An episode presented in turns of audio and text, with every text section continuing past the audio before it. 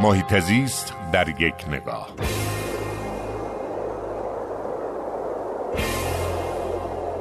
رفته بودم کنار تالاب میانگران در شهرستان ایزه شمال خوزستان. یکی از تالاب های بسیار زیبا و البته محجور وطن که خیلی از ایرانی ها شاید حتی اسمش هم نشنده بودن.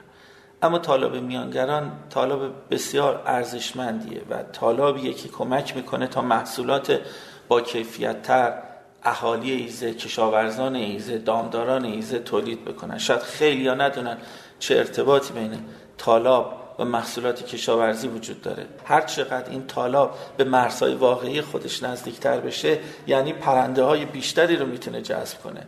حضور پرنده های بیشتر و کودی که اون پرنده ها در عراضی کشاورزی اطراف طالاب رها می‌کنن و همچنین در به عنوان غذا برای ماهی های طالاب رها می‌کنن در واقع اقتصاد منطقه رو تضمین می‌کنه.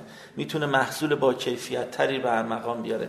محصولی که ارگانیک باشه و شما درسته که شاید سطح عراضی کشاورزیتون کمتر بشه اما تولیدتون در واحد سطح بیشتر میشه و همچنین چون محصول ارگانیک تره هواخواه بیشتری داره و می‌تونیم به قیمت بالاتری بفروشیم.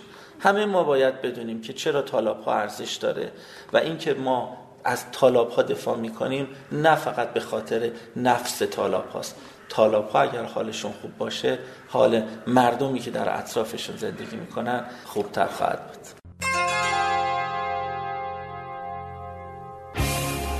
هر جا حال محیط زیست خوب است حال مردم خوب است.